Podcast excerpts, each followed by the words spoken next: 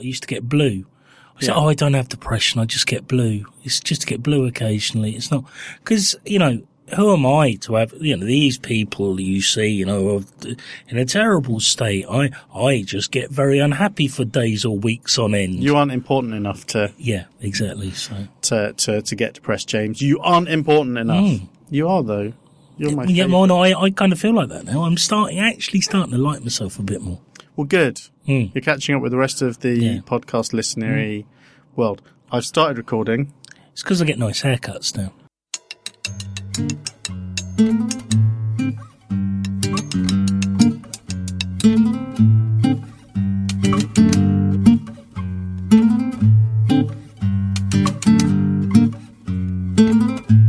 I love my hairdresser. She's really good. You're getting nice haircuts Nicola- now. Yeah, Nikki. I got a, the place where Nikki gets a haircut. I like a nice haircut now. Are you getting? A, I mean, Mm. it doesn't. Does it look different? Your beard certainly. You look tidier. Yeah, But is Mm. that your it. hair? But it's yeah, it's just tidier. I've been told. Uh, Not I, like you. I have been told by my wife that um, uh, the Max, especially, is at a point now where I have to because she do, she doesn't like it when I get as unkempt as I am at the moment.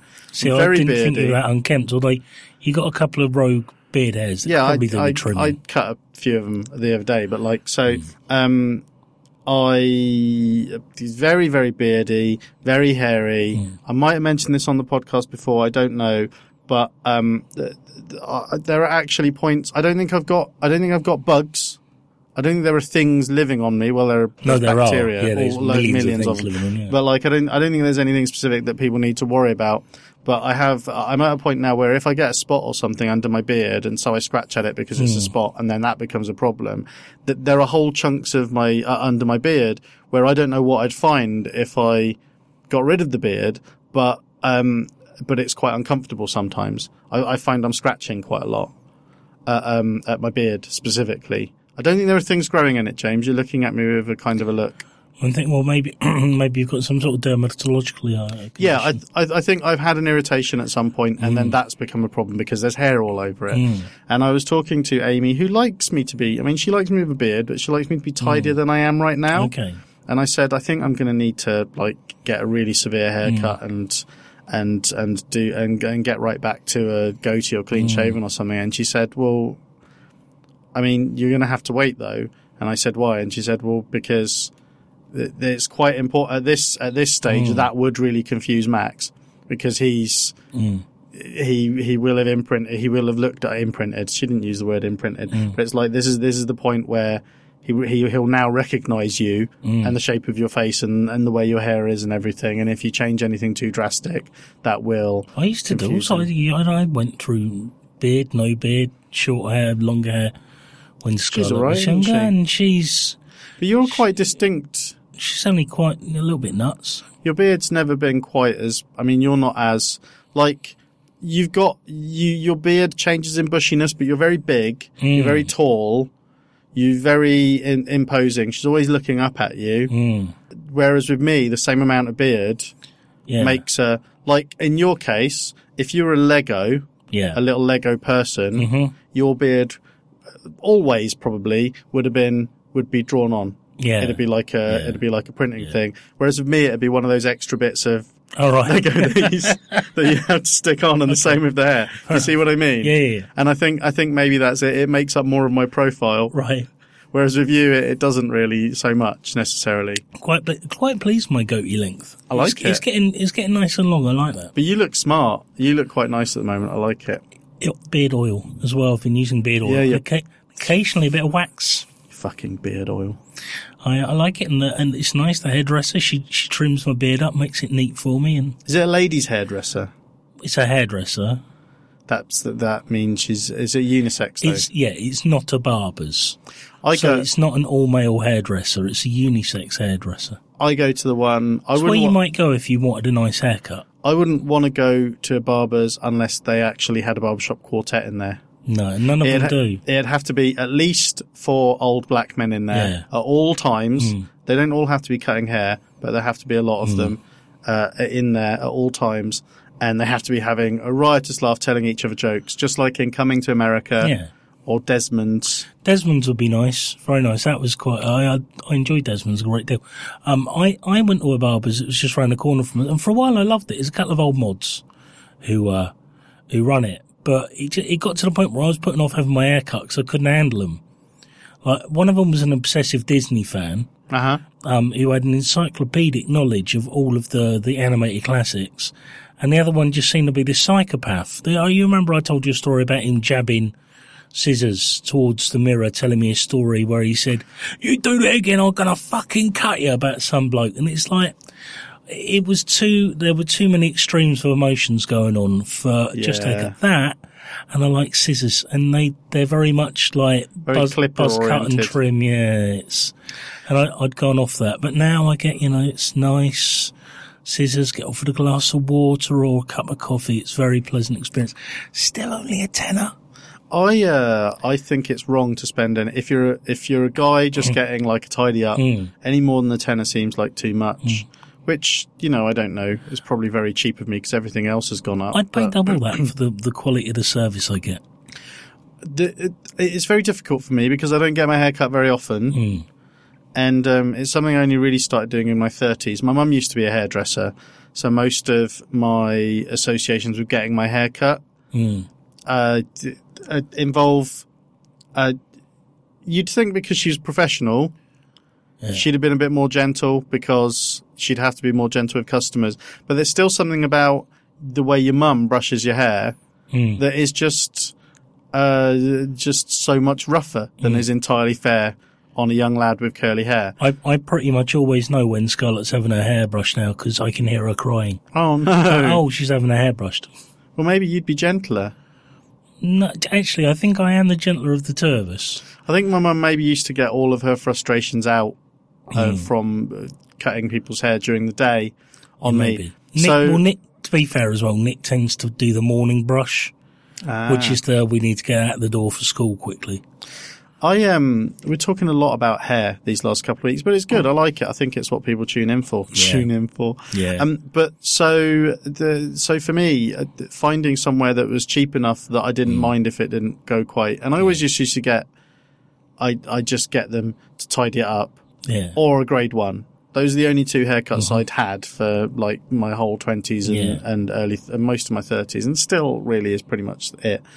And I uh, I used to go to this one place, and it was really nice. I didn't know the people there because I didn't go there often enough to really be rec- like to recognize them or really be recognized. But it would always be a lady, and they'd always do my hair uh, perfectly fine, and it'd be okay, and and um, I'd be happy with it, and other people would say it just looked tidier.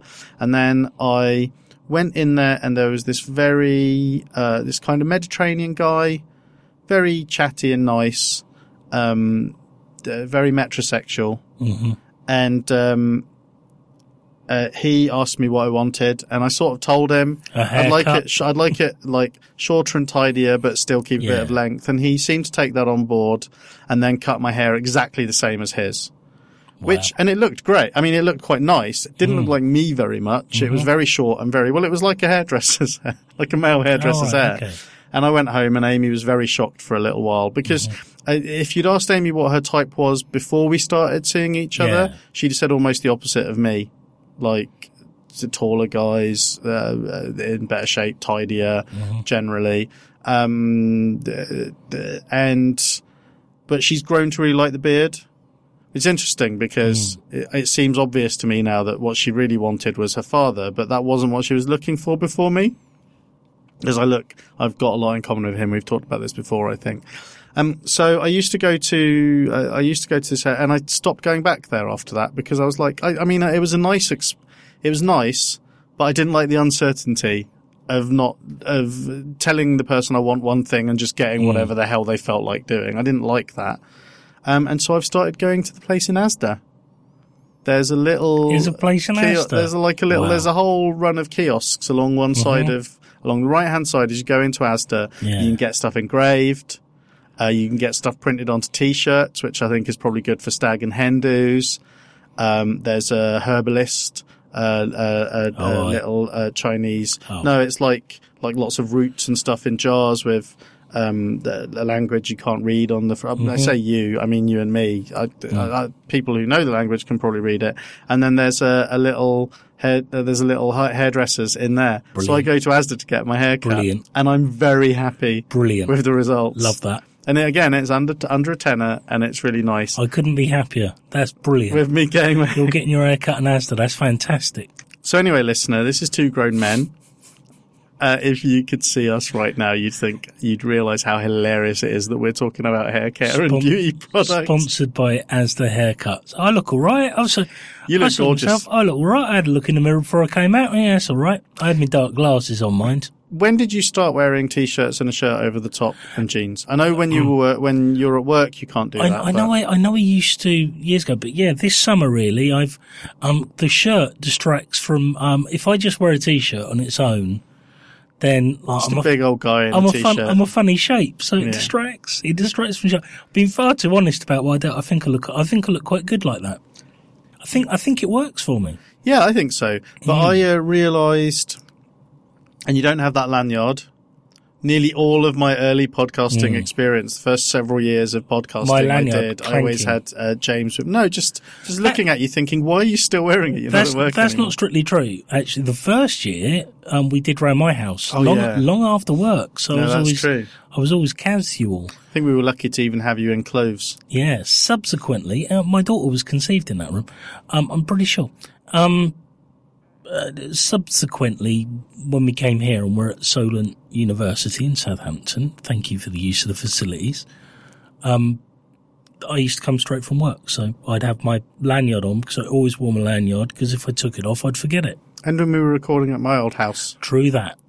uh, Southampton Solent University, uh, local papers recently reported, although I can't possibly comment because I haven't seen the stats, but we are the, our student body is the second most promiscuous uh, in the country. Yeah. Uh, so it's good to be at, near the top of one of the league tables. Well, the fun- university in Leeds is slightly higher. It's funny you should mention it because we're actually, while we're recording, we're getting some mad sex from some students. The students have all gone home for the summer. Everything James just said isn't true. Uh, God, that's, that's a legal disclaimer there. Yeah, that's good. Um, so, uh, yeah, this is two grown men. James, is the other voice. James, say hello. Hello. Uh, you can talk to him on Twitter at James Momb, Yeah, M O M B. M-O-M-B. Uh, I'm Nick. Uh, you can talk to me on Twitter at Nixsight, N-I-X-S-I-G-H-T, or you can talk to the podcast at 2GM Pod on Twitter. Uh, you can find all of our previous episodes along with show notes and everything and everything at two grown, two grown men, the number two, grownmen.net. Um, and you can leave comments on any of those posts, or you can find the podcast at your podcatcher of choice. I understand you can find the show now on the uh, UK podcast directory, Nick. Oh yeah, the UK podcast directory. You can find us there. Uh, There's going to be uh, some some form of votey thing coming up. I think they do awards. So That, that confused me because I've been following the account for a while, and then all of a sudden it um it mentioned both the podcasts to which I contribute. yes, your your UK podcaster famous now. Yeah, good.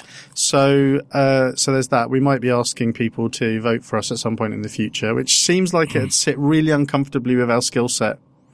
Yeah, that's probably How- not that's probably not going to work very well. We I, I suspect we do it. But tell you what, I would you know, you're talking about interaction. I tell you what uh, would be nice. I'm thinking about um at some point in the future buying a Pro Surface. No, not a Pro.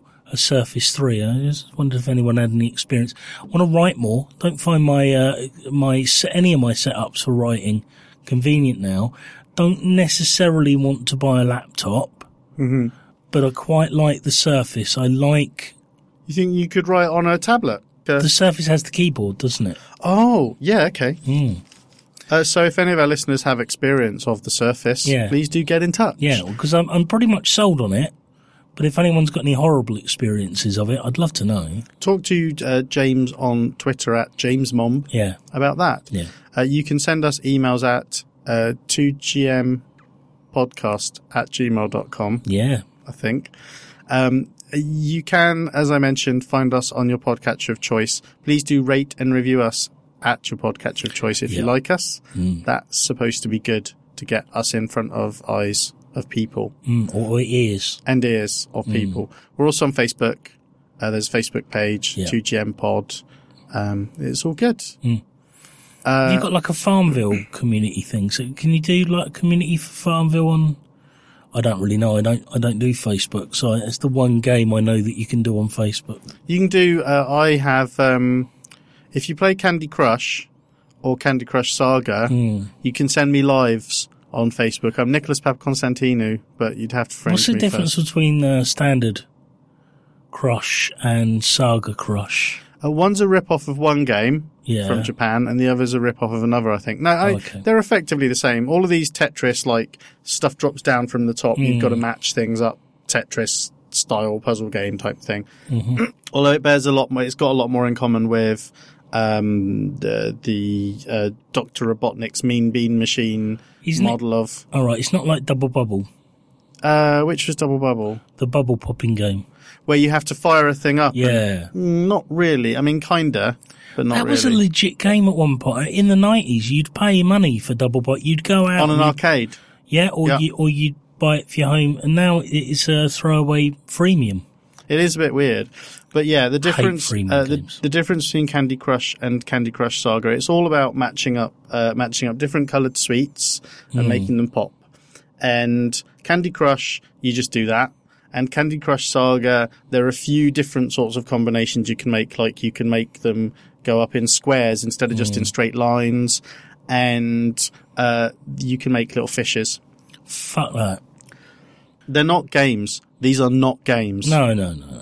It's Uh, distraction. Yeah, they're basically solitaire, and and unlike something like Tetris, where uh, the possibilities are endless, but it really was about how quickly y- your brain worked, except for very rare uh, t- uh, time sensitive ones. It's like it's like solitaire.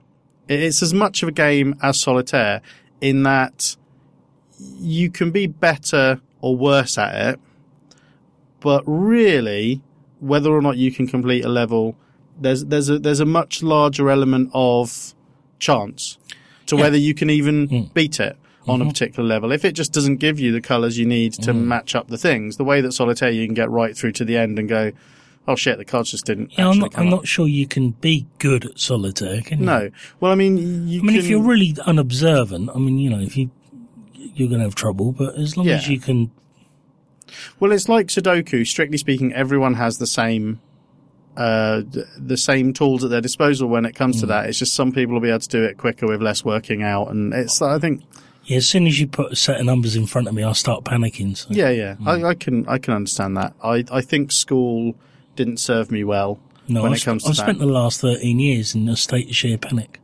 I um, I, I kind of understand how numbers work together to a certain extent, but everything I know about how numbers work together has been learnt since.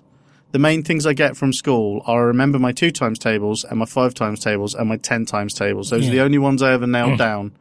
And if I work out any, if if someone asks me to they're times two logical, things, aren't they? They're Yeah. easy because they're logical. and if someone asks me to times anything else together, I have to blag it. Actually, I should point out I am aware that all of the times tables are, strictly speaking, logical. logical, yeah.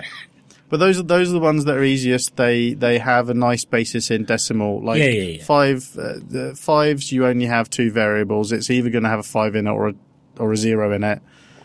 Two's similar. You just double everything. And It's like I, I can. And if someone asks me, um, if someone asks me. No, me, you don't double it. You add two.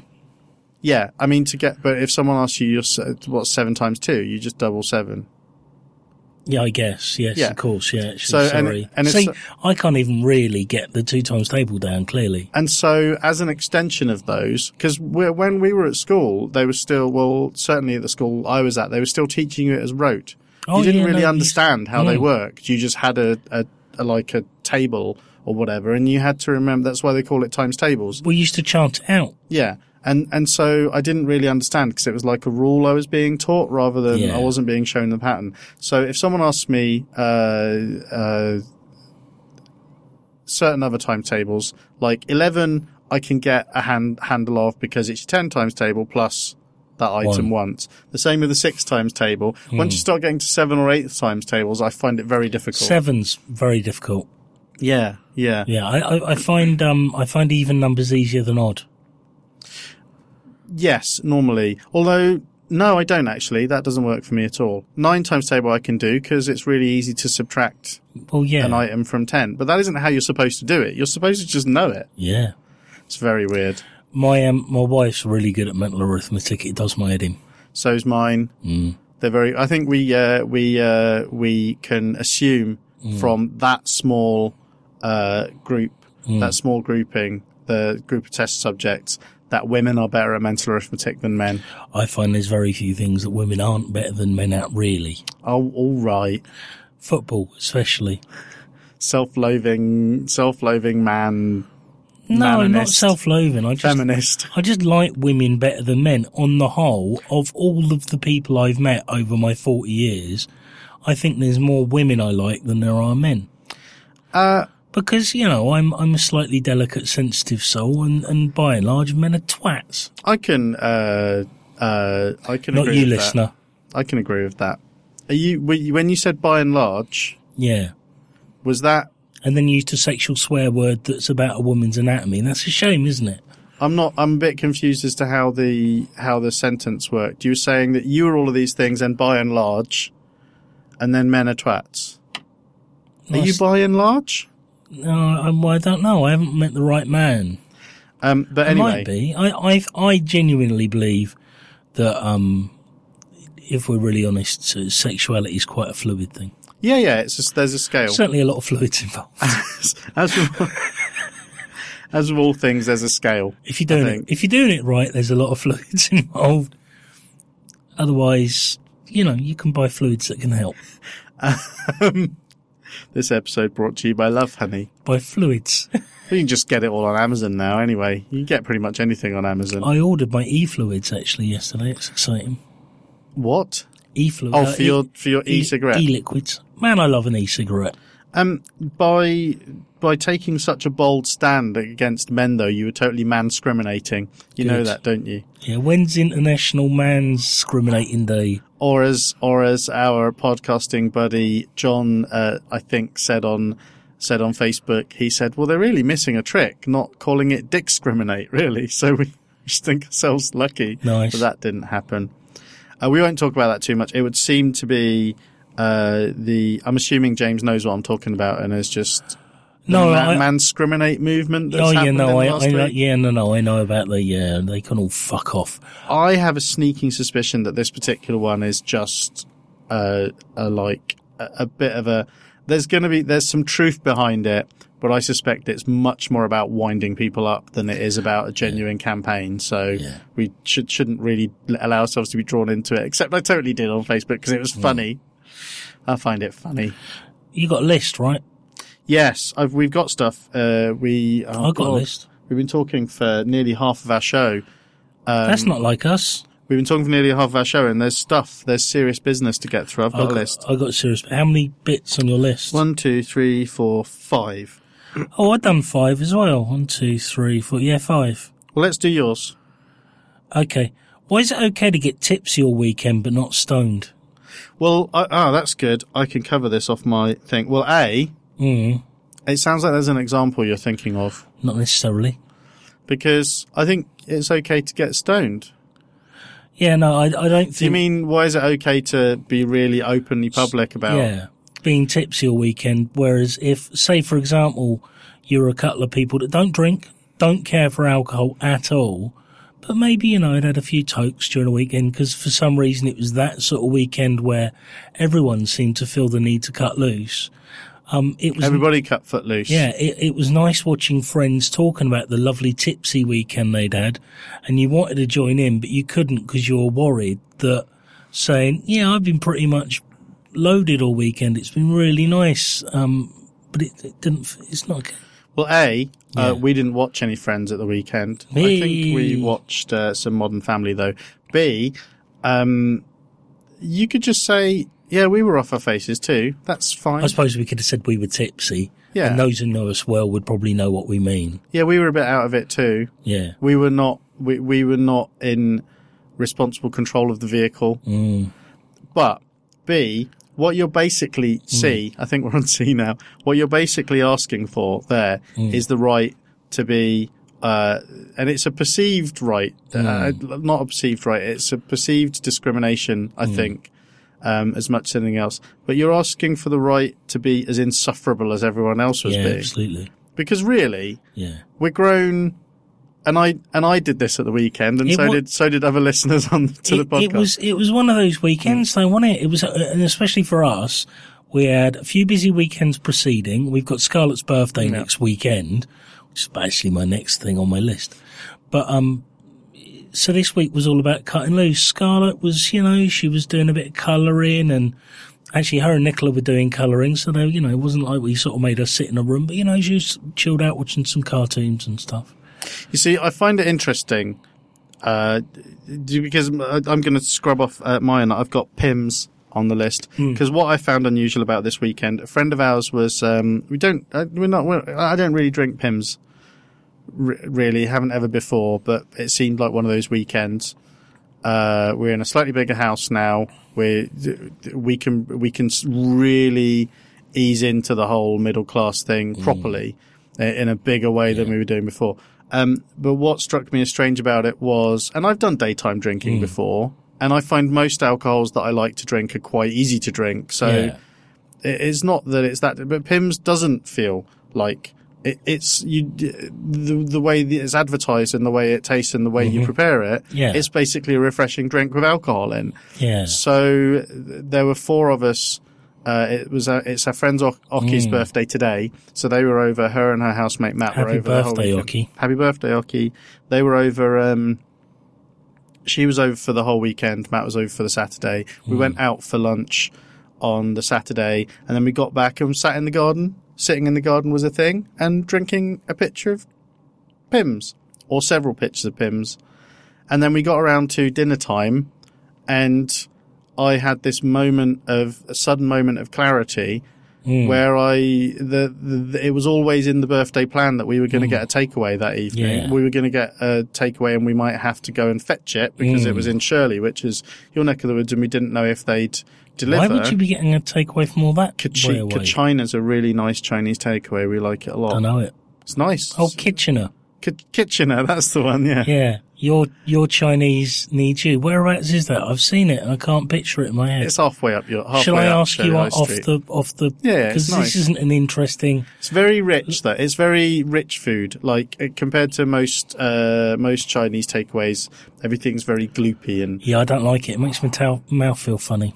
So anyway, um, I, I had this sudden moment of clarity where I turned to the other grown-ups because I was looking in the other direction. Mm. So I turned to them. I always find that uh, she turned around and said, "Well, why was she having her back? Why did she have her back to you in the first place?" Because she thought she was in a soap opera where people both look at the camera while I- having an I- argument. I used to uh, have um, a person at work that got on really well with her, but she's she's very much like that. All this, she could she just looked at me blankly every time I said because I would always say to her, "Why did she have her back to Hmm. you?" And she didn't understand what I'm saying.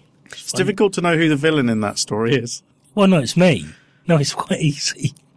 Uh, so, so yeah, so I, I had this sudden moment of realization and said to the others, wait a minute, how we've been drinking all afternoon because I don't think any of us really felt like we'd been drinking all afternoon.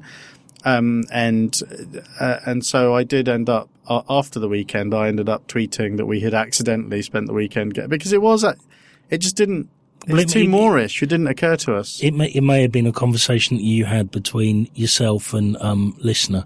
yeah. um, David, lovely David Wynn, that was making me think, well, oh, no, no, that, and genuinely I was thinking, oh, you guys sound like you've had a really lovely weekend. And I was thinking, myself, well, I've kind of been doing the same, but I don't really want to be, I don't know why, because I talk about it relatively freely, but there you go. That was, it was on my mind.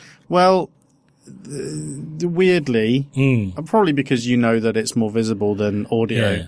Uh, when you said that Yeah. about it being more acceptable, mm, I thought, and I didn't intend this as an experiment, but it's ended up being Hmm. an experiment. I thought, well, mm, yeah, okay, maybe you feel less comfortable talking about Mhm. uh, having like smoking and having smoked dope and stuff mm, on Twitter, yeah. but the opposite seems to be true of podcasts and video Hmm. and stuff. It seems to me that people talk very freely on podcasts Hmm. about how much they smoke, probably le- probably more than they do about how much they drink. Mm, And actually, it seems less acceptable mm, to me I feel less comfortable talking about how plastered I was on any given because drink stories are boring. Yeah, I, I- and it's easy for me to be holier than thou because I've, I've pretty much quit drink. I haven't had an alcoholic drink. Had a gin and tonic in April. Um, Very moreish, isn't it? Doesn't feel like alcohol. A bit like Pimm's. Even even then, I'm like, well, I'd rather have had a coke. Yeah, okay. Um, but yeah, I just I don't smoke. But it's the legality and the whole thing of like drinking or taking drugs when you got a child in the house as well, which is hmm. Well, that was the moment where it felt quite strange because because Pimm's doesn't feel hmm. like alcohol, and we we have Yeah. we've been in pubs with mm-hmm. we've been in pubs with Noah and Max, Yeah. and and see. so we whereas we with- we wouldn't smoke a joint in front of Scarlett. yeah. Well then, but but because But, it's but drinking, then there's and, but there's uh, sorry, I've, I've but then uh, the thing is though, it, it's not we've not not done it for moral reasons. It's more the whole bullshit that goes round it is then well then you've got to explain what it is and then she might bring it up at school and then then the illegality of the the the pastime then becomes a, a really big issue because it's obviously spilling it? outside of the house. is it that? Because I always feel it's a little bit weird, although almost no one sticks to it for very long. It always feels like there I- Hmm. are more reasons to not smoke around children than Yeah, there are I- to not drink around them. the other really important thing is I wouldn't want her to get a contact high Yeah. Well, oh yeah, there's that. because that, like, that because that just pure and simple isn't fair on her, you know. But I mean, in, in terms of just smoking cigarettes and stuff, one is a copy, copyable behavior, whereas they won't even understand that what you're drinking is different from what they've got in their cup Yeah. until I fa- much later. I found that out to my cost when I was about five. I think my dad was an accountant and he'd do books in the evening for people um, as extra work and top up. So we had, I remember we had this yellow laminate topped dining room table. He'd but he'd brought it into the living room so he could have you know be with the family and watch the TV while he was doing this. Is before um, he decided to spend all of his time around a, a social club and he had what looked to me like a, a, a delicious glass of lemonade on his desk. Uh huh. So I went up and just helped myself because Daddy's drinking lemonade and I love lemonade. And I remember like it burning my throat. It was vodka and lemonade. It, it burning my throat and being a most unpleasant experience. Yeah, I mean that's not great. Mm. He should have been more careful with it. Well, to be fair, I think he thought he was being careful with it. I don't think he expected me to make a beeline for it and drink it. But that's so that's so it's a slightly different concern, isn't it? Mm. It's a slightly different worry because um, you've got like it, it, on the one hand, you don't want your child to accidentally drink alcohol young or to accidentally learn what alcohol is, but it would be accidental because you're because they're drinking. Yeah. All you have to do is not mix up the glasses. Whereas you also don't, you, you kind of don't want them to see smoking as a grown up, not smoking dope, just smoking Yeah. as a kind of a grown up thing because that makes them want to do it more. And so it's sort of, they're two slightly different Yeah, concerns, it, aren't it's they? funny actually with the smoking. Scarlett knows how bad it is. Mm-hmm. because I kind of I let her know because I wanted her every time I smoked a cigarette to give me a bollocking.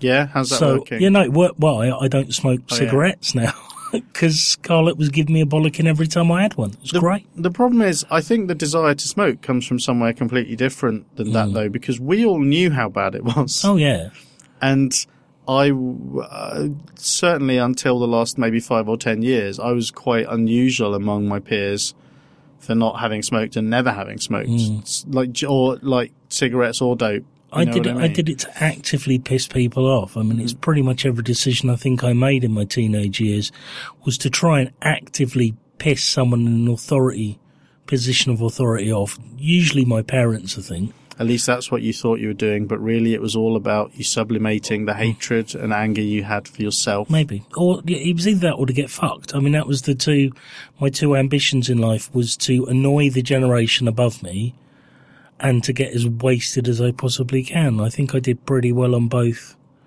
on both counts. I mean, it did not necessarily stood me in great stead, but I wonder if anyone's done a study on where the uses of words to describe getting drunk or stoned or whatever come from. Because get fucked, I knew what you hmm. meant, yeah. or get pissed, all of Yeah. those things. But I wonder what they. I mean, it isn't really like fucking, is it? No, and, and certainly on alcohol, it's not. I wouldn't recommend it. No. Um, so anyway, I don't know how people have sex on alcohol. To be perfectly honest with you, it's always a very unpleasant. I didn't like it. I don't know how people have sex on dining room tables. Well, But then we've got a really wonky dining room and table. you're not very and tall. I'm not very tall. So, so yeah. I mean, I bet you wonder how people have sex on anything more than say like about a foot or two off the ground. For around the first 25 years of my life, I wondered how anybody ended up having sex at all because it seemed quite difficult to, Yeah, access it. yeah. Yeah.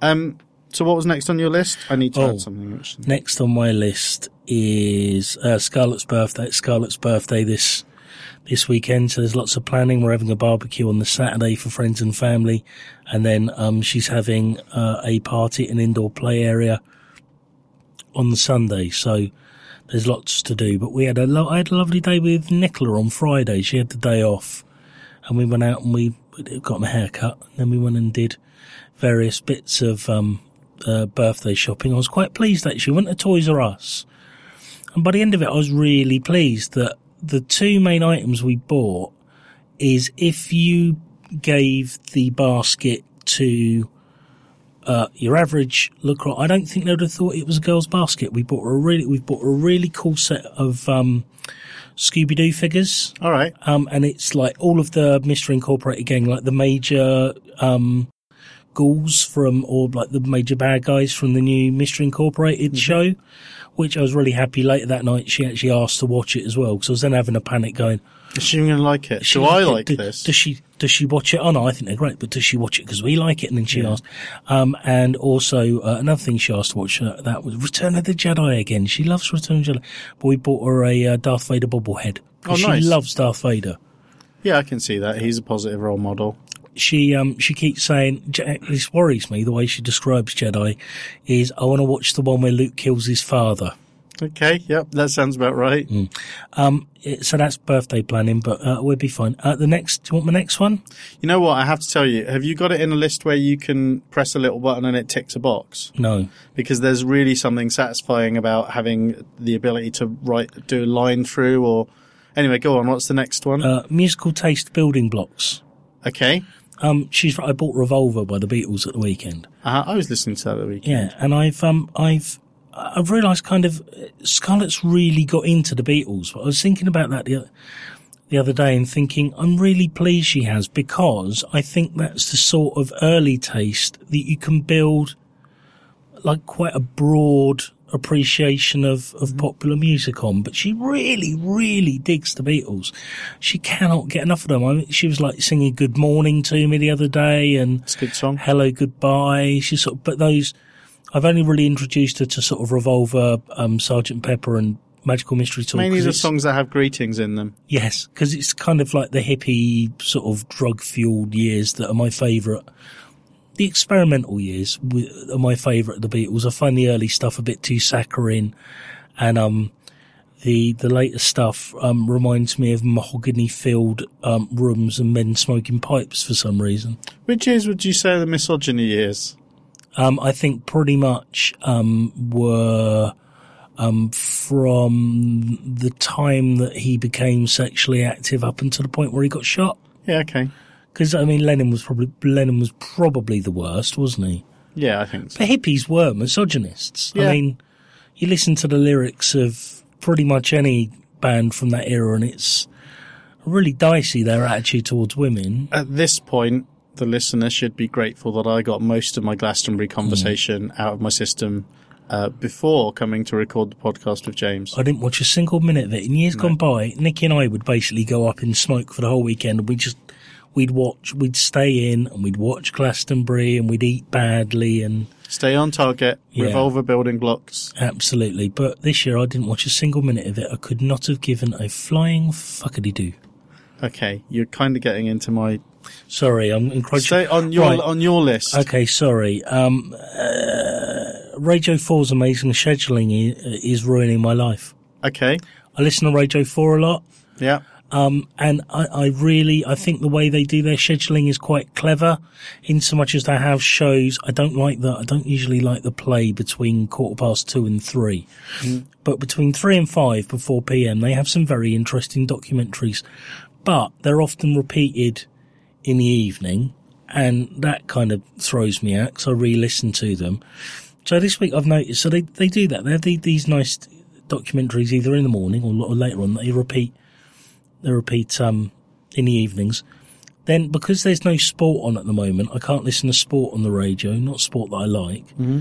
So I've kept Radio 4 on at the weekends. And I've noticed that what they don't play in the evenings, they'll play during the weekend. So by the end So they're of doing omnibuses. so by the kind of so by the end of the weekend, I'd heard a load of programs that I'd already heard during the week. I thought, oh, this is getting a bit much. I mean, I love Radio Four, but it's a bit much. And then um, there were a few programs I hadn't yet heard, and then I managed to listen to um, feedback, um, which played clips of all of the shows that I'd failed to hear. And You are in the weeds of Radio 4. I really badly am. Yeah, it isn't really their fault, you know. no, I, I have to say, actually, I'm I'm really impressed at how frugal they are. It's their sorry, economical. So actually, their their um scheduling is quite clever. I'm quite impressed. Um, my next one is I've had several months of Sundays. What have I not done? So like I've been off work for a Uh-huh. long time, and you know the saying, he wouldn't get that done in a month, A month of Sundays. Sundays. Never in a month of Sundays. I've had like uh, months of months of Sundays, and there's tons of stuff I haven't got done yeah. like all these books I haven't read, you know, it's like I, I always used to, um, I've got the, you know, my comic book collection and all that. I haven't pulled any of You're those out. behind on comics. You're Yeah. behind on uh, podcasts, I think, aren't Yeah. you? Even with a You're just month, listening to Radio 4 as if it's literally the only thing you can tune yeah. Even with a audio month, devices to. yeah, even with a month of Sundays, I still get fuck all done. I, basically, I think this whole experience this year has taught me that I, I'm going to have to accept the fact that I'm just like proper, like properly lazy. Yeah. Yeah. I mean, there's an element of that. I, Yeah. I have lots of time I could be spending. If I was, if I was organizing my time better, like Ryan K. Lindsay or someone like that, um, who is a comic writer that we know, Hmm. then I, I've got time to get stuff done. No, but I find I, I look at you and I find your ability to get stuff done staggering. But I'm doing half. Yeah, okay, thank you. I do spend a lot of time Hmm. just sitting playing games that I'm not even sure I like at the moment. And you still get stuff done. Maybe, yeah, I suppose I do. I just want to get so much more done. I, I didn't do anything through my entire twenties and early thirties. But no, but I was reading your, your piece you did on elephant words about, because elephant words, your, your excellent, um, um, uh, what would you call it? Crowd. writing, r- r- yeah, Yeah. some r- flash fiction or writing Yeah. site. And it's brilliant. You're taking a hiatus for a couple of weeks while you reset it. And I think to myself, you know, he gets that done. That alone is more than I get done in a week. And then you edit two podcasts and you're a very busy man. Have two children. I masturbate quite a lot as well. Yeah, you man, you managed to masturbate. To be fair, if I was masturbating, I'd have to set aside a couple of hours. I quite often do it alongside other stuff. That's why it Fair takes me longer to edit podcasts than it should do. That's fair enough. And and also, you've got two children under the age of two. That's true. You know, and I've got one child who's about to turn five, who is you know virtually self sufficient.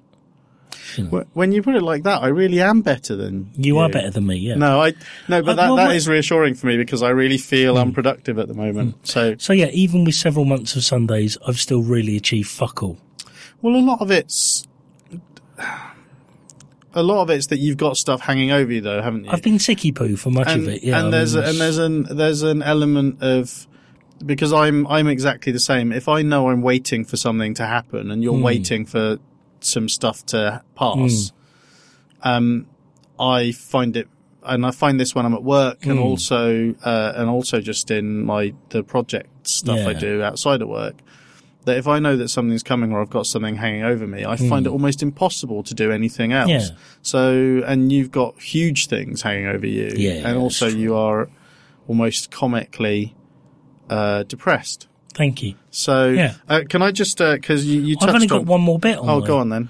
Um, how much Lynx body spray is too much, and So- and what are you trying to hide if your Lynx body spray is actually burning the back of my throat and nostrils when I'm about 10 metres away from you. It's Dove. I'm, I use Dove. Not you. And only because Amy's insisted that I start. No, it's a man on the bus. Oh, I yeah, coming I- in.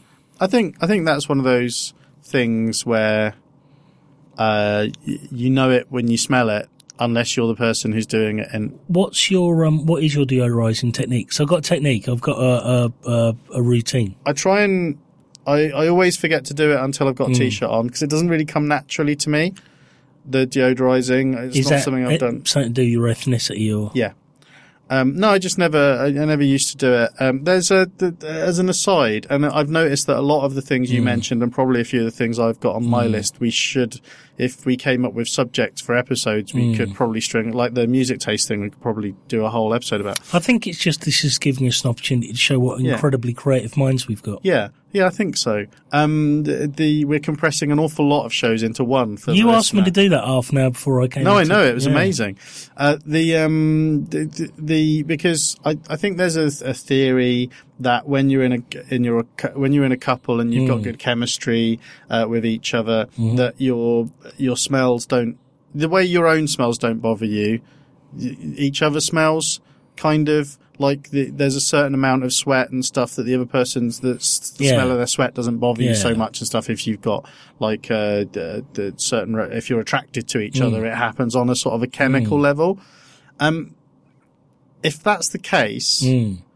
uh, Amy and I maybe have some problems there because she doesn't like the way I smell most of the time. And, um, and so I have had to, I've started using Dove deodorant, but like I, I, I don't think I ever used to sweat too much. Can you tell us So what sort? Is it a spray or a roll on? It's spray. Okay. Roll-ons freak me out. Okay. And, um, and because I always forget to put my, uh, I always forget to do it before I have my t-shirt Yeah. on. Uh, and because I'm worried about leaving marks on the inside of the t-shirt, Yeah. even though all of them say they don't leave marks Yeah. now, I, I kind of gingerly have to do it inside my t-shirt and I squirt probably not enough under each arm. And too close. Yeah. And, and probably just a very specific tiny little bit on my chest. Not deliberately. I want to get the whole thing, but In that, like- in a little bit where the rib rib cage Yeah. parts. Because And that's then- important to smell nice there. and then kind of up, up at a funny angle, up my back. Oh, I do up my spine. so that literally only the bottom half of my Mm. spine probably gets it. So I don't know if it really helps. See, I, I like to go for a one-two combo. Mm-hmm. Um, I like the a Dove underarm roll Oh yeah, okay. because that's the only one I remember. Uh, I, I found out I had sensitive skin when I went on a trip to Amsterdam with some Oh, friends. Oh, me such kittens. I use Yeah. Dove as much as possible. Well, well, I found I found out though to my cost that I had sensitive skin. I went on a uh, went on a we were on a ferry, went uh, to Amsterdam with some friends, and I've got so I thought I'll buy myself some Boss roll on. It smelt very nice. I thought I'll smell nice. It'd be be nice to smell nice. That'd be. And I used to wear aftershave occasionally. I used to quite like smelling nice. Um, and I tried it, and my um, my arms after I used it looked like um, like really red chopped liver for Oh. the whole weekend. I couldn't really comfortably put my arms by my side for the entire weekend. So yeah, I have to use Dove. But I find that that's the critical area because it's your pits that get the smelliest yeah, apparently. with the sweat, and then I have a just a light spray, not a, a like um I think Right Guard I've got at the moment or a Dove spray, just uh, just to sort of because I'm quite fat, so I need to sort of you know because I'm probably secreting fat during the day, so I need to cover that sort of fat smell up. Over the last week or so, I found that my f- head Mm. is much sweatier than I'd expect it to Oh, be. don't talk to me about a sweaty head and my normally sweaty. Pa- you notice from your pillows in bed. No, just from how my face is. All right. Do you have you ever watched a show called Friday Night Dinner? yes, I really- have. I really like shit that. it. I really like that program. It feels uh, very authentic to Mm. family experiences of people I've known. Not to my family experience because they, they don't shout at each other quite as much. I can dig Um, it. They're a lot more Jewish than I recognise because I didn't have any Jewish friends. But yeah, I, But the the the dad constantly taking his shirt off because he's Mm. Yeah, too yeah, hot. I've become him in the last week. It's weird. I I tried spent, to. I also, tried, I spilt Pimm's all down my t-shirt yesterday. I tried to do that last Saturday, so- night. I, I had a lovely bath and I put on my Star Wars um, pajama lounge pants that I got bought for Father's Day. And I was sat in the back garden and I thought to myself, people in the flats over the way can probably see me. Why put a t-shirt on? I um, Because I felt bad for them. You see. it's funny. I uh, I've been thinking something similar. Where our house is positioned, it's all very hilly, so our house is up a bit, so you can see the whole street. But I tend to go on the understanding that, for the most part, people can't really see in that well. yeah, but if you got down in the patio bit, there's no one who can see you. You could probably like in the patio, you can do anything. you could probably jack off yeah, probably could. outside. Um, I have to go down to my workshop to jack off outside. there actually is a uh, there's a there's a sort of a, a big glass door that goes down the, the driveway down to. Yeah. the street, uh, and you can sort of see the pavement Yeah. from uh, where my computer is in the study if Yeah. the doors are all open. So that's a bit weird. So that's a bit of a danger wank. Yeah, that's a little bit weird. Yeah. But so I, I, I would I would tend to close the door if I ever did such things. I've already said I do it, so it's But do Um, you not get worried though that because you've done that, you lose any early warning if your wife's coming?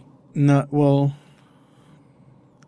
So, um, but what I was thinking about earlier today was that, like, because I tend to just wander around, and we haven't got curtains downstairs, but I'm sleeping downstairs because I've got a cold, and we've all got colds, so I'm snoring quite a lot, and uh, and so I'm wandering around in with, with my top off and stuff Yeah. like that. Um, and I tend to go on the principle that you, what you do is you, and I've done this a few times in the new house. If you take your face, Yeah. your head, Yeah. I'm doing it now. You you take your head down to where your crotch Yeah. is. Yeah. You work out how much you can see outside from where your crotch is. Okay. And that's how much other people can see. Fair enough. So if you can only see the upstairs rooms of Yeah. people across the across the road, hmm. well then you want to keep an eye out for making sure that.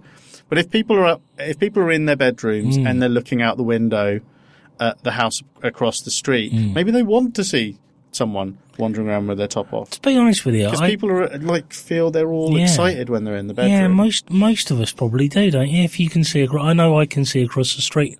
It's like I'd be quite happy if I saw one of my neighbours walking around with their tops off, I'm pretty sure people unless the- they look like me. I'm pretty sure people on the pavement or on their own uh, fr- at their own front doors across the street from Hmm. me can't see my junk. They might see me topless wandering around, but I'm relatively small. I don't. We, we've already talked about You, profiles. you I hairy enough to make it look from a distance like you've got. Actually, I don't think you are. You haven't got very No. hairy arms. No. No, but I'm like you can't tell quite how grotesque I am from Hmm. a distance. I think I'm little enough that you probably wouldn't notice. I don't know. I reckon you could probably see from the International Space Station how grotesque I am. So if the ISS went over, I'd want to leave my top on, ISIS. if you like. I oh the I The close shot. The close shot. All right, okay. The um the I don't think we've ever talked about it before. I uh the my the pattern of my hair on my chest and tummy kind of depending on uh, which way you're aligned either looks like an arrow pointing up to my face or an arrow pointing down to my uh genitalia I've got a um. and uh, I didn't I didn't I just didn't shave it that way it's just like that um, you can't really tell these days. A because I have hair on it, and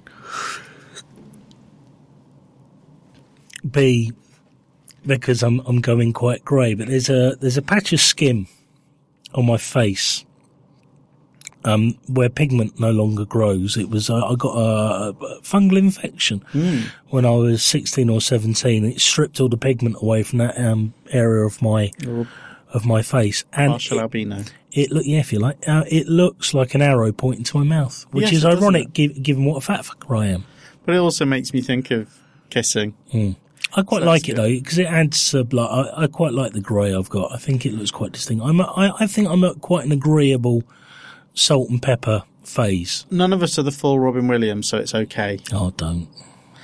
Uh, that was about hair, not death. he had a lot of body hair. I miss Robin Williams not as much as I miss John Peel. Apparently, No, apparently not. Uh, right, so that was your list. yeah, yeah I'm done. Yeah, I'm- There was a bit of a crossover. I just want to I want to address the Elephant Words thing. Um. Elephant Words is a writing site. Uh, that it's it's interesting. I suspect ISIS. I suspect that because it's quite a huge part of my life, and it was probably the first. Although I've had places where I write on the internet and my own blog and stuff hmm. for for years.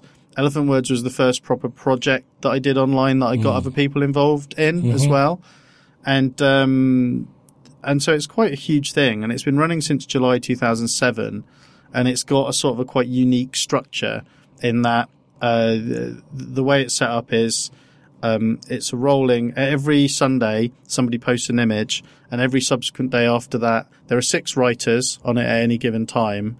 And uh, every day of the week, Monday through Saturday, someone posts something. But the way the um, the way the schedule works, it runs across six weeks, and so the person who posts the image on the Sunday, they have all the way till Saturday before they have to write something.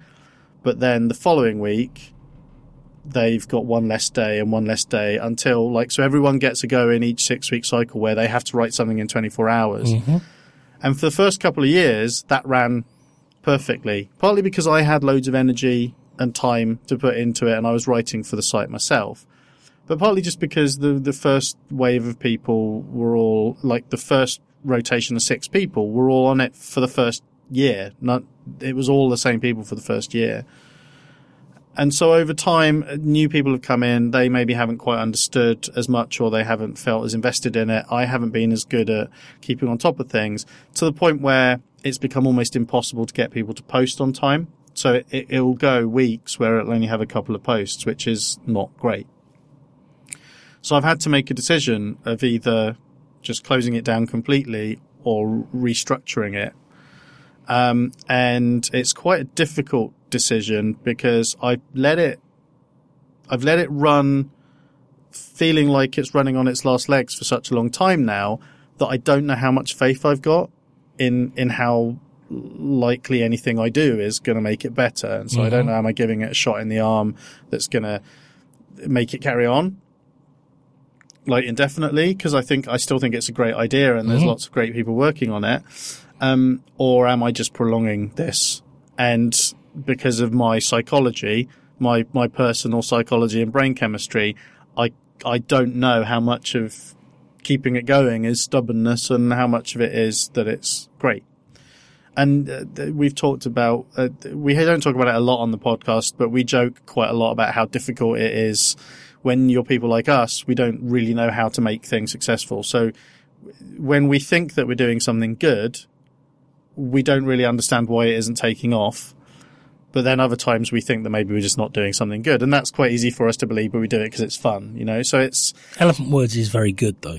well, I, I mean, I think it, it yes. And I think it, uh, I, I think it certainly can be again. And I'm hoping that this, but it's, the reason I wanted to mention it now is that it, it's a huge thing that's happening to me this week because thinking back, in around the middle of July, it will have been going for eight years. That's I've been with Amy for nine years.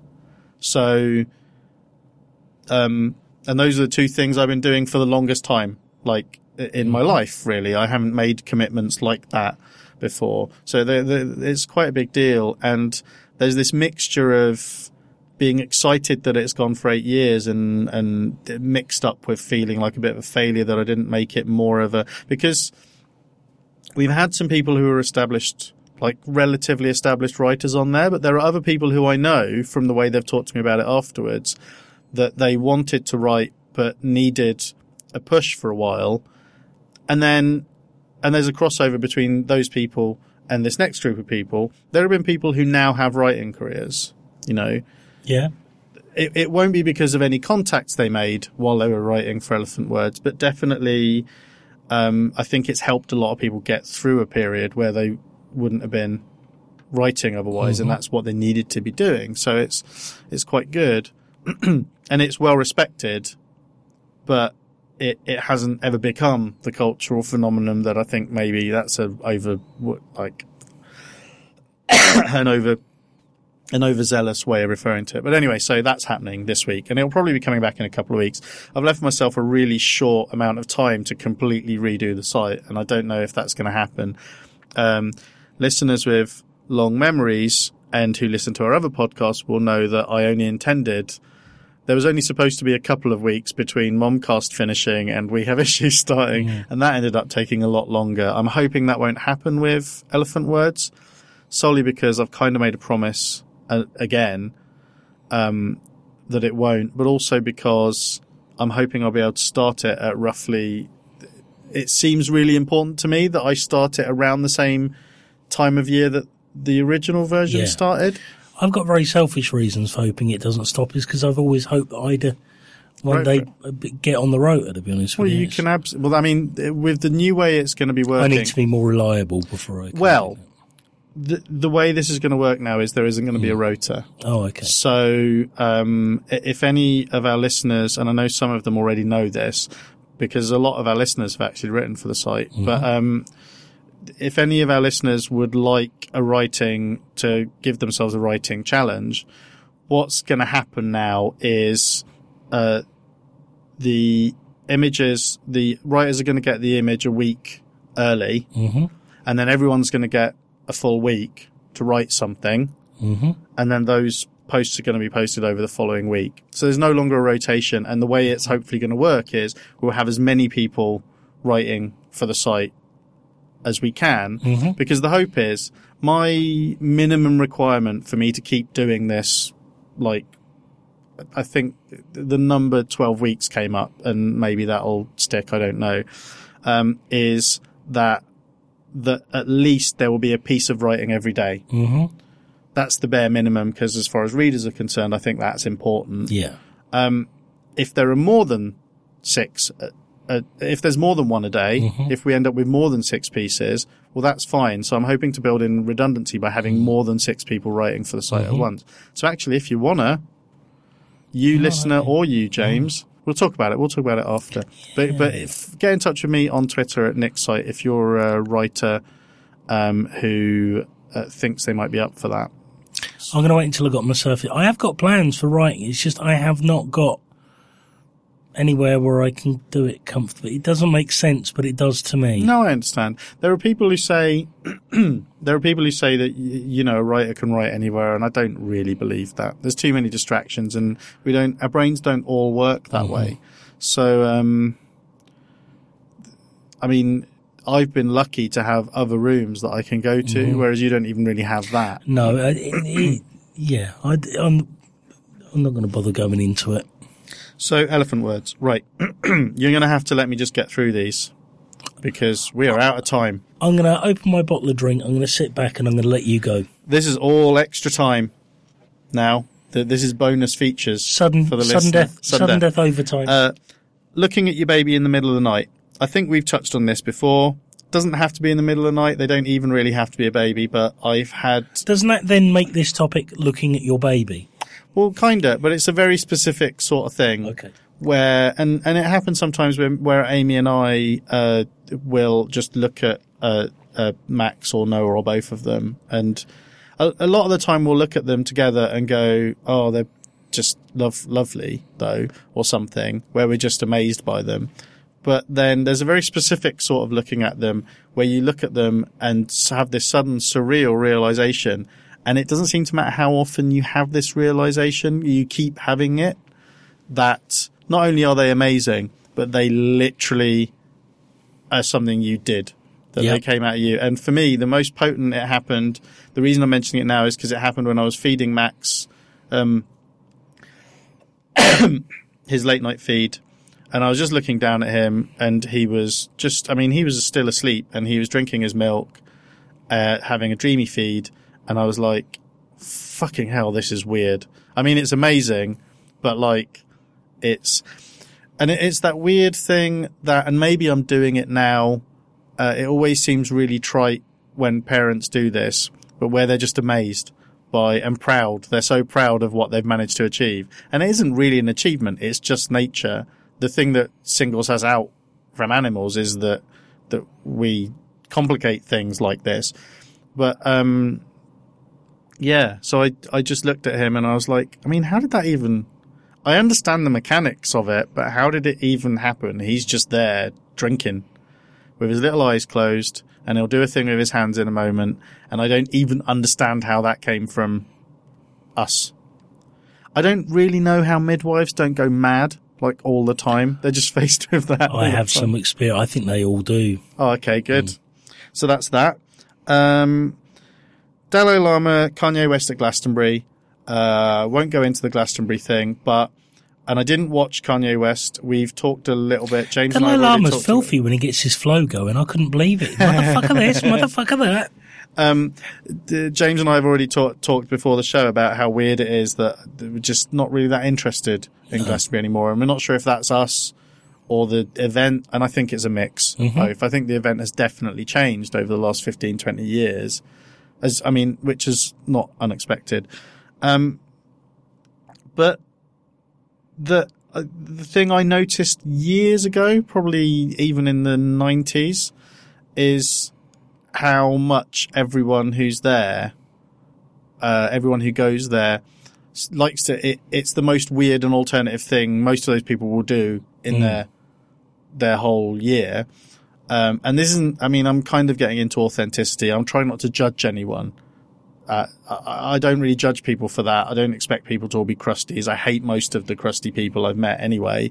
But, um, so it's the most weird thing, but people go there and it's like they think they maybe get a bit stoned. They spend a lot of time getting drunk and they're hanging out listening, listening to music and it feels like they're living the dream and how fiercely conservative the opinions of those people are. So it's like they're there trying to live out the opposite of conservatism but you can definitely see patterns, and I'm not going to jump to it being about race, but you can definitely see patterns between uh, when headliners started being they they have two sorts of headliners at Glastonbury. They're either someone so safe and nostalgic that it's like it feels completely opposite to what they were doing 20 years ago there, or it's someone who's a different sort of music than you'd expect. Normally with, hip hop, it's a different sort of music than you'd expect. And you can see in the choices people make about what they get excited about and what they slag off that actually, no, people aren't going to Glastonbury to have some amazing pure music experience. I know that I'm not naive. I know that they never really were, but that's what people convince themselves they're doing. they really just want to be fed something that they were already familiar with. I, Most of the I, I think, yeah, but I think that's quite a narrow view of a certain type of festival goer as well. I'm aware from talking to um, friends who I know who, who'd been for years and years and years, Glastonbury's big enough that you actually you can have absolutely. a very alternative experience there and not you know and, and i think there'd be some festival goers who are there for the mainstream experience and then people who enjoy some of the more sort of avant-garde stuff that goes on within the sort of the village that it becomes so i i, I also think it's such a large unimaginably large thing that Yeah. That it's quite easy to because because you're probably the same as I. It, it's trust fund travellers. Absolutely. is the is the type we're thinking of. Well, I think it was always trust fund travellers when I was going. Hmm. I I don't know if there are that many different sorts of travellers who go to Glastonbury. I think- and now think- everyone else has been priced out of the market. So I they- think the trust fund traveller though has changed. They're now international travellers yeah, yeah, rather than and and then and then at the same time there are the people who are going who aren't travelers Hmm. but who get to be who get to live in that environment for a weekend and there's that uh I'm- i know i've shared it in the show notes before but there's the adam buxton festival song thing which nails them completely Mm-hmm. Yeah. and again i don't i i don't really want to I don't really intend to judge them because I don't begrudge people a weekend away from it opens their up. lives. A, for me, it opens up a dangerous vortex of reverse snobbery. If I'm not Yeah, careful. yeah. But the, but the thing that bugs me really is about what people choose to really vocally, um, well, not what they choose to really vocally like. You know, if they want to get really excited about Rolf Harris or Tom Jones or whatever, that's fine. That's just the direction that the show has gone in.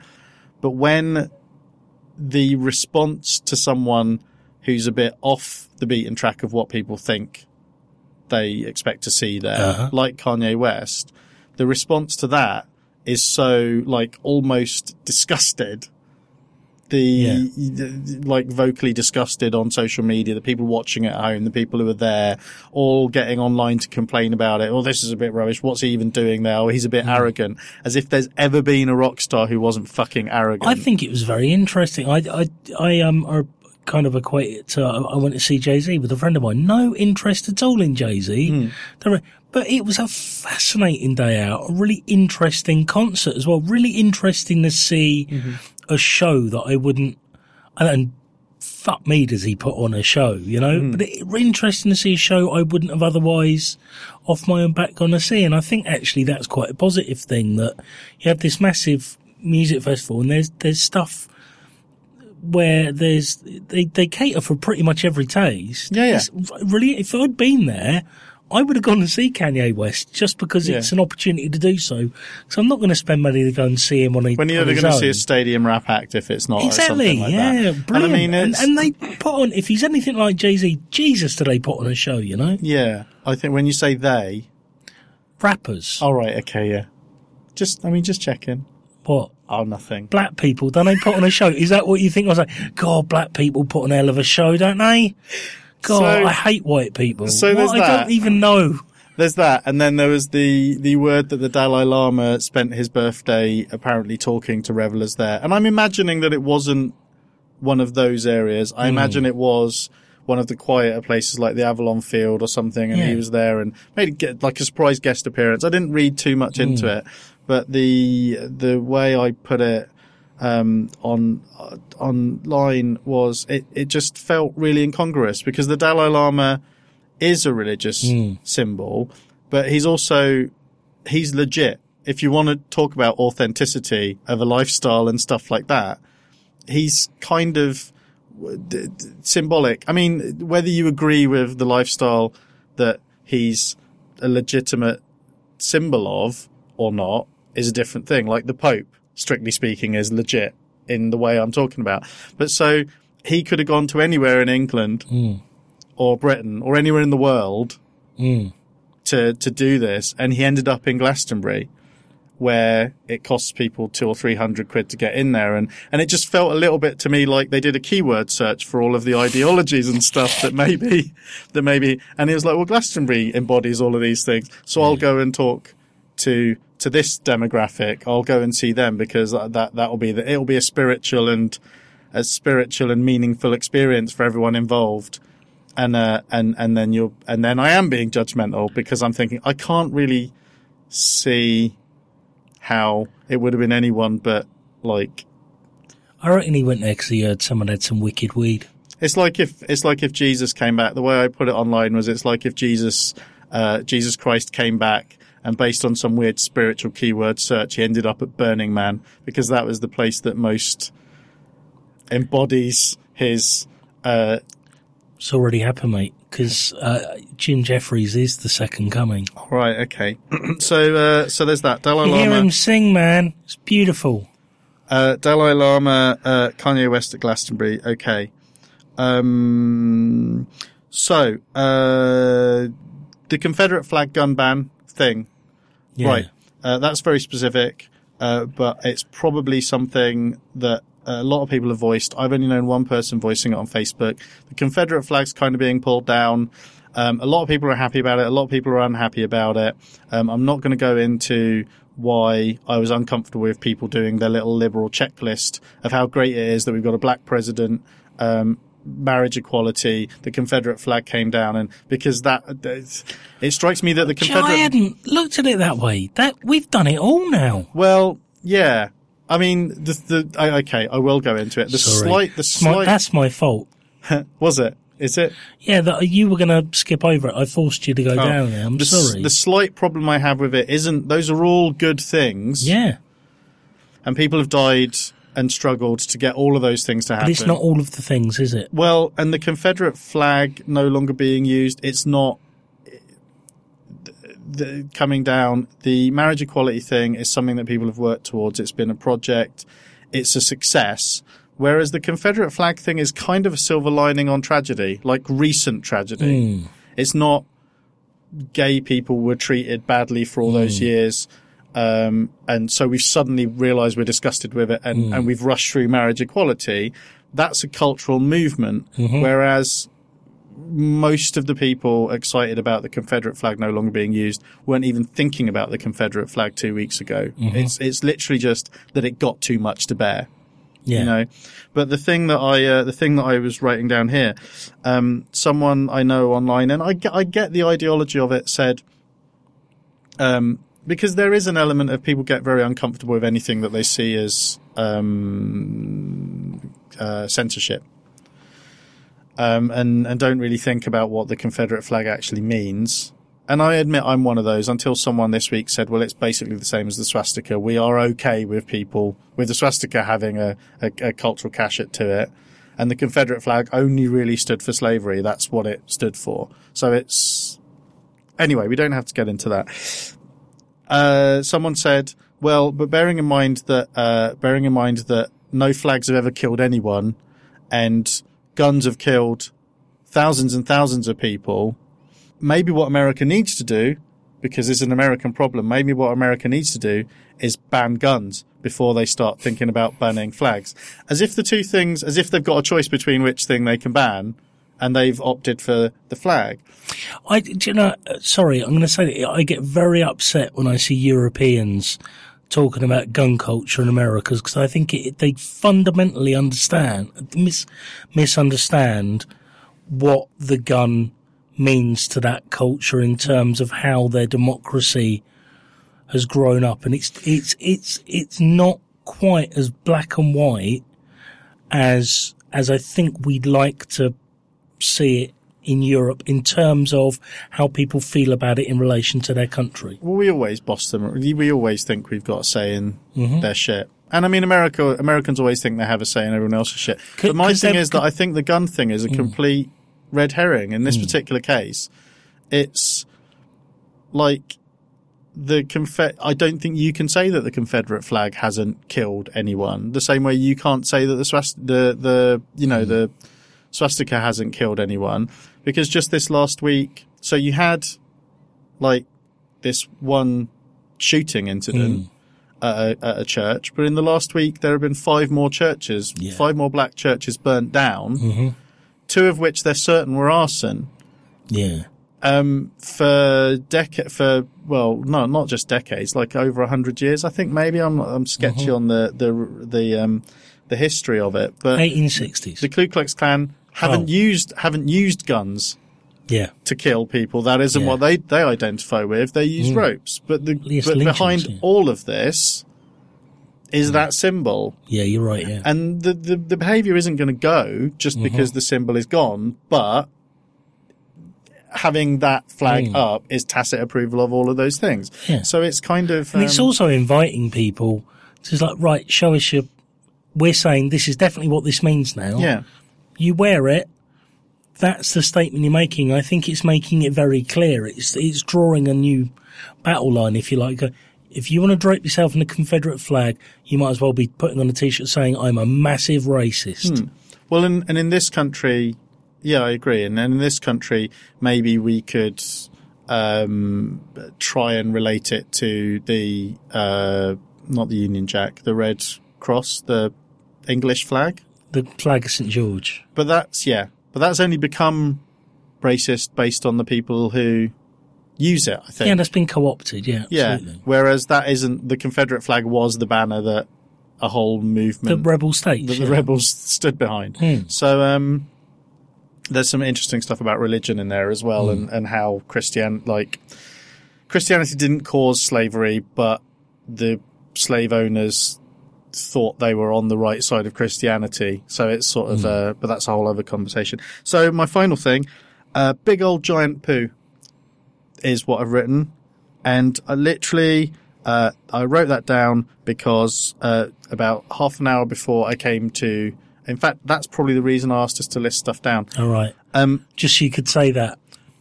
no, I wanted to ask you, uh, if this is a, if this is a universal thing. Mm. About an hour before, sorry, we started recording, Mm. um, I had a poo. hmm And you know, poos are sometimes quite satisfying, Yeah. but this was one of those ones that I actually felt hollowed out afterwards, Okay. like cavernous Yeah. and a bit, a bit sick, but still a bit, Yeah, I like Good. those though. I feel like I've got rid of everything. hardly ever happens. Yeah, no, uh, for me too. So it seemed noteworthy and I wanted Yeah. to mention it. My dogs are the same. How do you know how your dogs feel? Well, no, one of them one of them has has a certain type of poo, and the other one's quite variable. Oh, okay. But Lois, very consistent. Coda, all over the doll. Yeah, all over the house. Luckily, not all over the house. Okay. So, uh, yeah, big old giant poo. Yeah, That's it. I'm done. I've used up. I mean, we. This is. Uh, it's good. We got we must have two weeks worth of material here. yeah, but it's only going to be one show. Oh, yeah. Sorry, listener. I think that's us. Yeah, I'm quite excited. It's because I didn't get to talk to you much last week. Nice, nice. I nice. feel like I need to get all of this stuff out. I enjoyed it. Like a big old giant nice poo. poo. Nice. Um, how do we normally say goodbye? Bye. bye bye.